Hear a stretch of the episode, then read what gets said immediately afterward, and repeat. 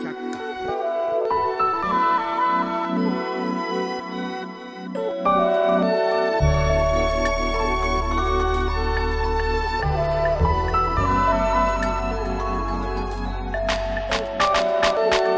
おはようございます。トラタビックスです。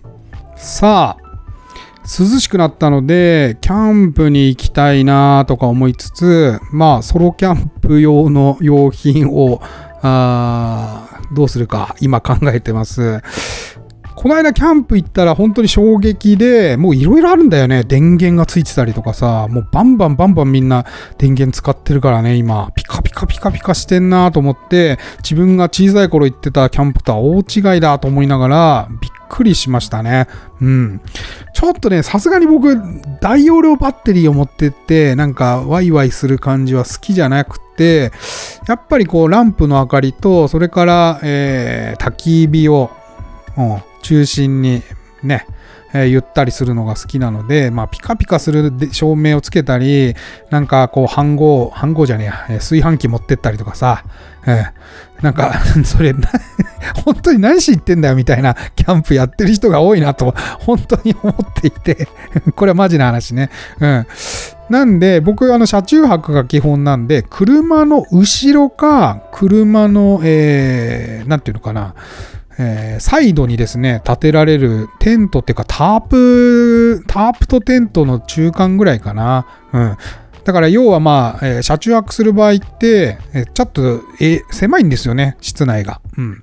私の車ハスラーですけども、オールフラットにして、えー、だいたいセミダブルぐらいのベッドのサイズになるんですけれども、その横とか、まあ後ろのドアが開いてたら、非常にこうね、そこに椅子とか机とか置いて食事したりとか、そとは雨降ってきてもね、生活できるし、うん、あと、まあ火を起こすぐらいのスペースがあったらもう最高だなと思ってて、まあそのぐらいはちょっと調達して、あとはまあなんとかなりますから、うん。キャンプって金かけないでやるもんだからね、本来は。不自由を楽しむもんですから、はい。だからまあそのぐらいだけ、タープだけちょっと用意しようかなと今思って、えーいろいろ見ております。はい。えー天に軌道があるごとく人それぞれに運命というものを持っております。この番組はフォロワー30万人、日本全国を旅するインスタグラマートラタビックスが懐かしい街並みをご紹介したり、旅のよもやま話をすることで奥様の心の悩みを解決する番組でございます。てなわけで毎朝7時に更新、トラタビックス今朝の1枚ですけれども、今朝は今年の夏に行きました大阪の倉地という場所になります。うん。倉地はですね、まあ、枚方の南側っつったらいいのかな。うん。あのー普通の住宅街です。はい。で、ただし、ここも、あのー空襲を逃れているらしくですね、やっぱりね、面白いのは京都、大阪、まあ、京都はほとんど空襲なかったですね。で、大阪は空襲多かったね。うん。だから、京都、奈良と近いエリアっていうのは、割とですね、空襲から逃れてまして、古いものが、古い街並みがね、残ってるんですよね。うん。大阪もね、な、まあ、捨てたもんじゃ、捨てたもんじゃない、捨ててないけど、なんていうかこう、古い街並みとしても見どころが多いなというふうに感じました。いや、まあ、そこ知れないね、大阪って。うん。本当にディープな街だなって思いました。はい。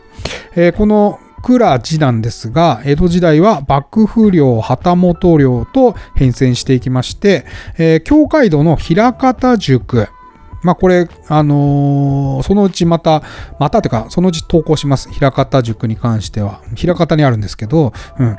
枚方塾に、これね、面白いんですよ。助号として出撃していました。うん。助号を助ける、まあ村っていうか号だね。うん。助号とは何ぞやと。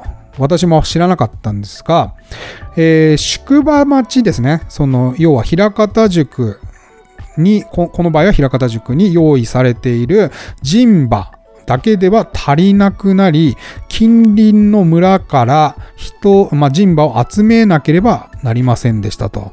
でその時に、まあ、制度化して、えー宿場町ごとに補助する村を定めたのを助合制と言いまして、えー要するに、この、平方塾で人馬が足りなくなった時に、あのー助けに行く村として、この倉寺というところがありました。うん。えー非常にですね、迷路みたいな、集落内や迷路みたいになってまして、この、立派な家とですね、それから、野菜の洗い場みたいなね、ちょろちょろっとした川が流れてたりして、なんかね、すごくいい場所でした。うん。なんか、まさかこういう場所がね、大阪にあるのか、というような、うん、場所でしたね。すごく、えっ、と、大通りに面しているので、大通り沿いは普通にその住宅街に見えるんですけど、中に入るとね、ガラッと変わっていて、もうこれびっくりしましたね、中は。うん。えー長屋門や腰板のある土蔵、えーかやぶき屋根、えー改築されたトタンぶき屋根など、一塊にこの集落の中にあります。うん。なかなか味わい深くていい場所でした。こういうのは本当にね、宝を発見したっていう気分に私はなります。うん。大阪行ってよかったなっていう街の一つでございました。はい。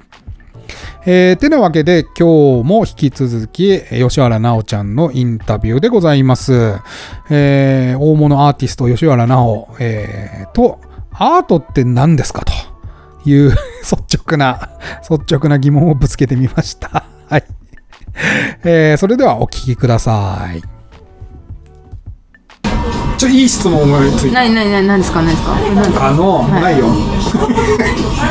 刺身食いたいの頼みなさいよわかりましたありがとうございますあのさ、あのーそうだ、これ聞いてみようかった。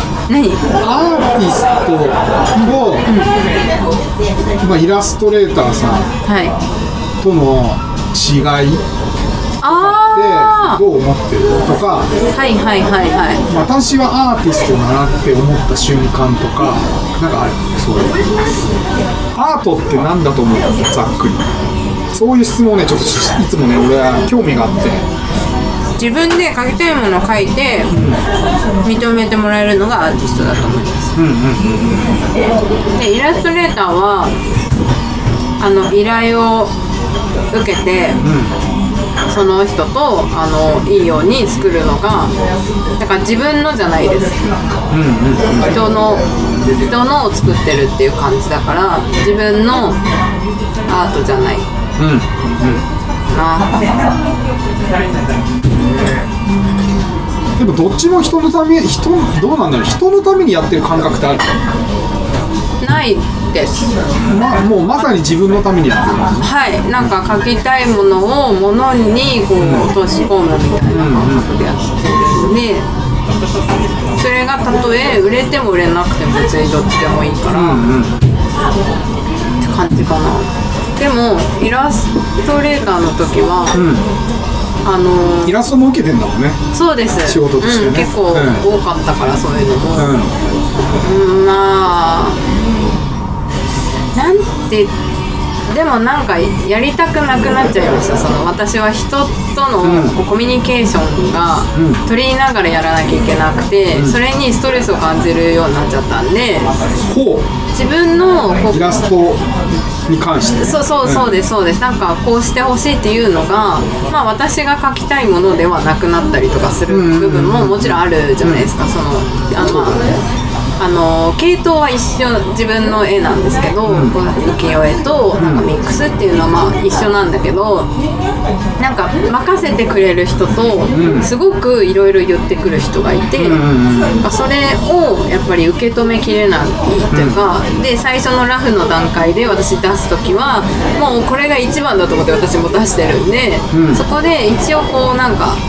まあ、ご依頼なのであのどういうふうにあの修正をするかをあの決めてくださいって投げるんだけど、まあ、その時点でやっぱりすごくここをこうしてほしいここをこうしてほしいとかすごい多い人と、あもうこれ最高ですありがとうございますっていうのと、やっぱり差が出てきちゃうのを見てるとなんかやっぱ依頼をそこを選人を選べないからこっちもその、などうやって言ってくるかわからない人とやるのが大変になっちゃったんで、今はあの本当知り合いしかあの、まあ受けないようにし。てるはい依頼は受けないようにまあめんどくさいもんね。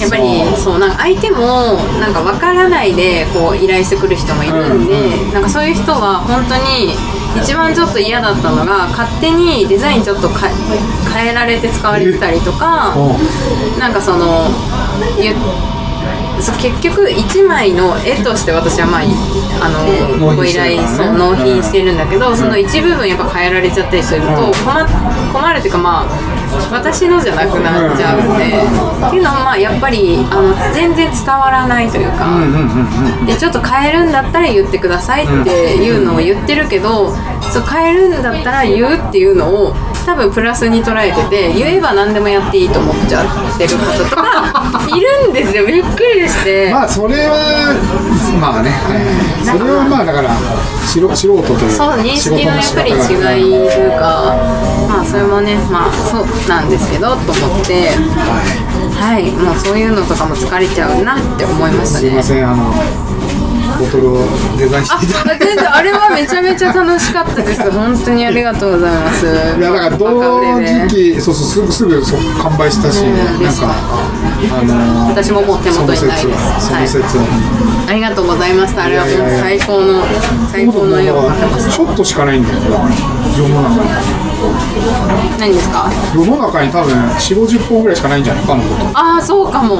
え私10個もらったんですよね。うん。で日本橋でも売ったから、うんうんうんうん。世の中に。レアだレアだ。超レアだよあレアだ。あなたの絵が売れたらめちゃくちゃ超レア跳ねるかもしれない。メルカリで。やべえ。取っとけばよかった。え何？取ってないの？いやもうだってやめてるし俺。あそうだそうだまあねまあの説は本当にお世話いやいやいやありがとうございました。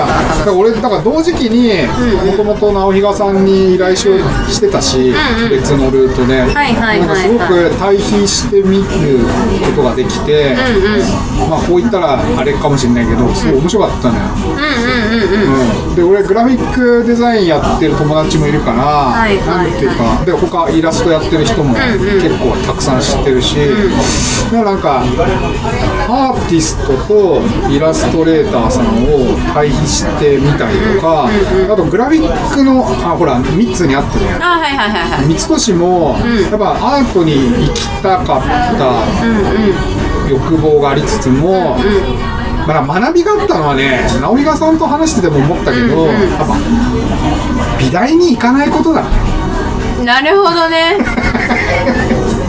なるほどね美大に行ったって、いやそれはさ代々木アニメーション学院に行ったって、はい。漫画家になれないのと一緒ですよ、はいはいはいはい、美大に行ったってそう。なんか美大の先生になるんだったら、とか美術の先生になる、ね、ぐらいだったら、やりたいこと毎日やって楽しく過ごした方がよくないってちょっと、あの2人の話を聞いててはいはいはいはい。思ったんだよね。いやそうだと思います。ね。意外ね結構私王道みたいな感じで。そうですね行ったらいいと思ってる人多いから。俺なんか大学時代に付き合ってた彼女の友達のカニエ・アンさんって今有名なあの、なんだっけえっ、とメルセデスとかのさ車にもはいなんかペイントするような有名な人がいるんだけど、はいはいはい。その人はもう結局美大行ってないし、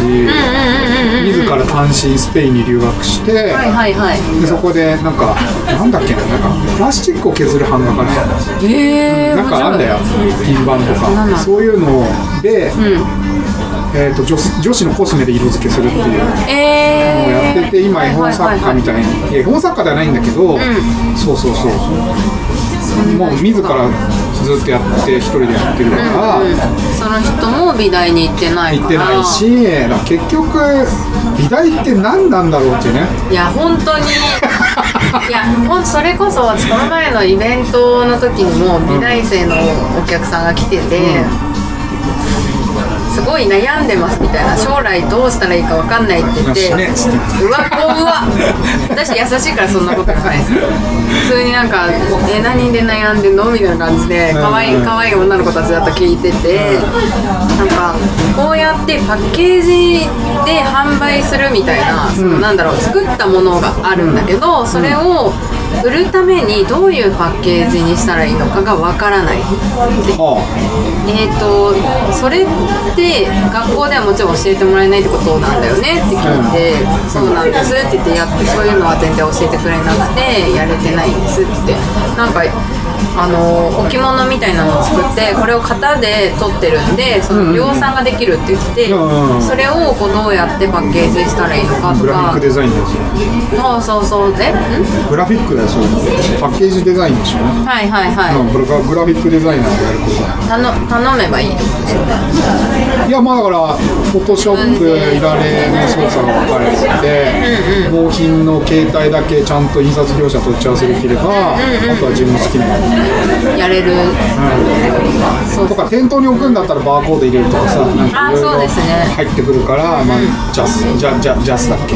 なんだっけ？ポスポスのデータに入るようにしないととかまあいろいろあるけどまあでも簡単に売るにはね全然ネットショップ作っちゃって、パッケージちゃんとすれば売れるからとか言って、なんかそういうのとかもなんかさらっと教えてくれりゃいいのにと思ってなんか売り方みたいなのが全然いやそうなんや。だから結局なんていうか,、だから要要するにさ先生もはい。美大でだからさ、はいはい。なんかずっとそのあ悪悪循環っていうか、売れない画家が売れない画家にずっと教えてるっていうなんかループをずっと繰り返してるじゃないですか、だったらよっぽど今現在売れてる、あの20代30代のイケイケのアーティスト呼んで先生にした方が絶対面白いのに。ああ確かに。大学が舐めてると思うんだよね。その、はいはいはい。歴史とかを勉強したところでどうすんねんみたいな。うんうんうん。わかるだから直比賀さんも結局美大には行かなかったのが本当に良かったっつって。あうんうんでも本当にあの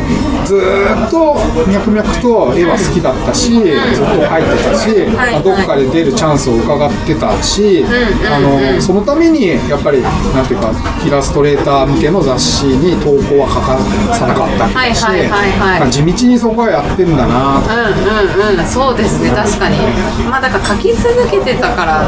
そうそうそうそうそう。すごいですよねやっぱり。そうそうそうそうなくてもなんかね美大に何もないよって言っていや代々木アニメーション学院に何もない。ないよって。いう自分でやりたきゃやれるよって言ってもこうそういう時代なんですよ本当に。だから SNS にやり方とかも教えてくんないから美大では。はい。そうそうそうそう。基本的にもうネットじゃないですかこの時代って今の時代ってでネットでいかに自分をアピールできるかっていうのはやっぱりもう、もう本当そこしかないというかもう今は。そうだね。まあ、そこでどどんだけこう活活動的にこう自分でアップしていけるかとか,、なん。かそういうのとかを教えてくれる先生がいっぱいできるといいですよね、なんか美大もな本当に作るのはすごく基礎とかいろいろやってると思うけど、やっぱそこだけみんなやっぱり私の周りで美大生とかだと展示をするのもどうしたらいいかわからないとか、いろいろやっぱりもう教える側にあの子供たちに教える側でバイトをしながら自分の絵描いてみたいな細々とみたいな感じが多いんでなんかやっぱりそういうのとか見てるとえー、もっとなんかやりようがあるのにって思ってるけど絵が上手い人はまあ山ほどいるから、まあ、その中で売れるかどうかまあ分かんないけど、難しいですよね。だから割とだからねアートもイラストも、納品の形態は違えど、なんかやっぱりコミュニケーションというか、なんかその絵を媒介にして、人を知ったりとかなんか向こう側に透けて見えることとかは、あの同じだしモチベーションとしてもそんなに変わらないなと思ってて。はいはいはいはい。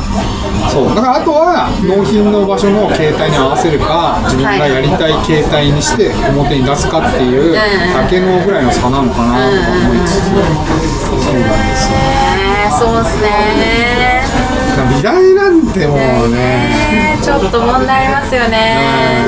だってその画廊とかそういうなんか展示する場所とかもうん。やっぱり私の周りではいないけど、なんかちょっと噂で聞くにはやっぱり。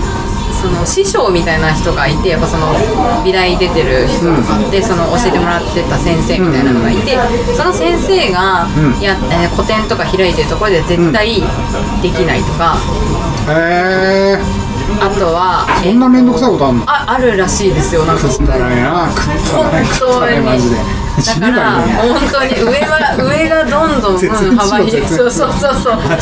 本当に絶滅してましたよね、そういうなんか変なあの暗黙のルールみたいなのがあるらしくて、そこでやっぱり若い子たちが挫折していくっていうか、できなくて挫折していってなんかね何歳からやれるみたいなのとかもなんかいろいろねああるみたいで。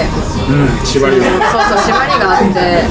そうそれがなんかすごく複雑だしそんなんじゃやっていけないじゃんと思って、あとなんかパーセンテージがそのギャラリーさんとかに払うパーセンテージがすげえ高いとか、なんかそれでよくみんなやれてる人いるなみたいな。いやだからもう外に出るしかないん。です自分でそうそうそうそう。行ってみていろいろ話して、こういうね話を聞かせてもらえばだいぶ変わるだろうし。なんかマジでそんなことないよって思ってるけど、なんかそれが普通だって思っちゃってる美大生が多分いるから、なんかそんなんじゃないのにと思ってなんかもっと楽しくやれるよ絶対って思って、まあ、だって楽しくないで絵描けないよと思って。だってさ絵に評価がついちゃうわけでしょ？学校行ってると、はいうんうんうん。誰が一番上で誰が一番下ってなっちゃうんでしょ？確かに。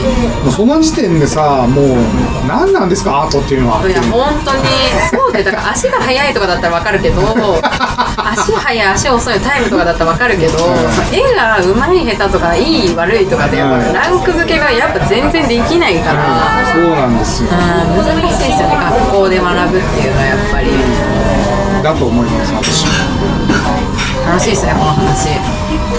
いやだからアートってだから何だと思います？アートはもう自分の自分の天様で自分自やばいやばい。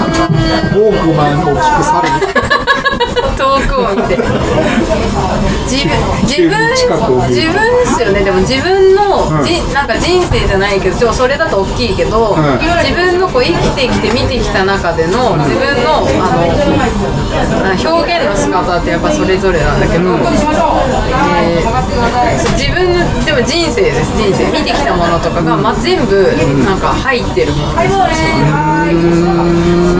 す私はその描いてる絵は自分がこう学ん学んできたものとかが全部入ってると思ってるんで見てきたものとかやってきたこととかを入れてるからあなんか日記に近いかもしれないですね。でもその時書いてあそれでもいいね。なんかこう毎年見に行く価値があるというかああそう。プロデュースされていくってことだもんね。そうですそうです、うん。でその時やっぱ書きたいものとか学んだものとかでやっぱその時代によって違うから私も何歳の時はこれやっててみたいな、なんかそういうのとかも合わせて。アートとはっていうと大きいけど、私が書いてるのは自分の日記みたいな感じですかねじゃあ自分の日記を人に公開してるこんな変態野郎ちょっとあー確かに。あーでも見せれる部分しか出してないけど。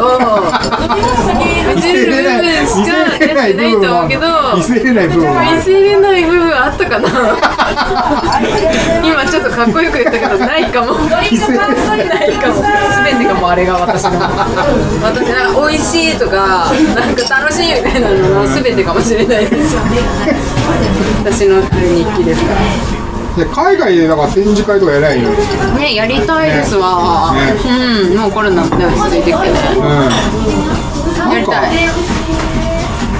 あのさ仕組み作ろうよだからあのそこの場所にいなくても展示ができる仕組み作ろう。ようんそれこそだからデジタルアートでしょそうそうそうそうデジタルアートで海外の画像に、はいはいはいまあ、モニター写しのうんうんうんうんいいですねいいですねやりたいだからさコロナ始まったぐらいからちょいちょいなんか海外の学生とかボランティアの人とかあとユニセフのよくわかんない人とか写真貸してくれっつって、ああそうだ。うん、で知らねえんだよ全然。なんかイタリアのここで展示してますとか言って見に行けないし。そっかそう。えアルゼンチンの。展示されてんだじゃあ。ユニセフのそのなんか日本ってこういう文化でみたいなのに写真使いたいからっつって。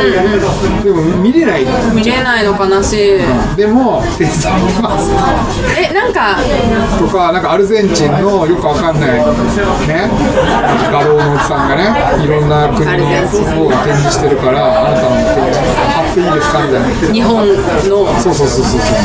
でどうぞどうぞっつって。とか買ってくれてるのに全然わかんないしでもなんかそれ面白いなと思って。うんうん確かにな海外でそうやって。そんな経験多分すごいっすないじゃないですか。ないです。ないです。ないですね。この間はなんかポーランドの学生が日本の展示したいからへえ写真貸してくれっつってどうぞどうぞっつって。うん見れないっす やってんだやってんだかやってないんだかもよくわかんないし。え NFT それこそやらないんですか？デジタルアートにいややろうと考えつつまだやってないですね。はい。落ちてから今落ちてるからあのやり時だとは思らしいねってるね。らしい。ねらしいけど。そうそうそうね。絶対めんどくさいですよね。あそうだとい。うことで、NFT ですね。あれねはい NFT ですね。NFT って何すか？アートとは人生である。バー吉原直。だそうです。いや、バカにしてんじゃないよ。いや、なんか、そうね、直比嘉さんの回もしかり、それからですね、あのーこの後にですね、えー、ナトミミワさんというイラストレーターの方とも対談してるんですけれども、まあ、彼女と話していた中でも結構こういう話が出まして、うん、面白いよね。えー似て非なるもの。うん、で、吉原直ちゃんの場合は、まあ、イラストレーターとしても、活動はしていいたんですね、一時期。で、私もその関係で仕事を依頼して、で、そこから仲良くなったっていう感じなんですけども、うん、まあ、あのーそうね、自分が書きたいものを書くか、それとも、まあ、えー自分の作品ではなくて、まあ、紙面だったり、その、えーなんていうのかな、まあ、印刷、プリントしたりね、T シャツ売ったりする時の、えーものに合う、想定のものを書いたりとかっていう違いなんだなっていうことをすごくいつも感じました。はい。明日はですね、えー NFT。まあこれご存知ない方の方が多いでしょう。うん。NFT っていうまあ最新の技術を使ってアートの販売をしてるんですが、えーそういったアート販売の仕方が今結構ですね、アート界を騒がせておりまして、うん。なかなか面白い、うん最新技術というか、そういう話をしました。はい。明日もお楽しみに。てなわけで今日はここまでトラタビックスは皆様からのお便りをお待ちしております。えー今聞いてらっしゃるメディアのお便り機能、または私のインスタアカウント TORATABIX トラタビックスに DM またはコメントお送りください。それでは、いってらっしゃい。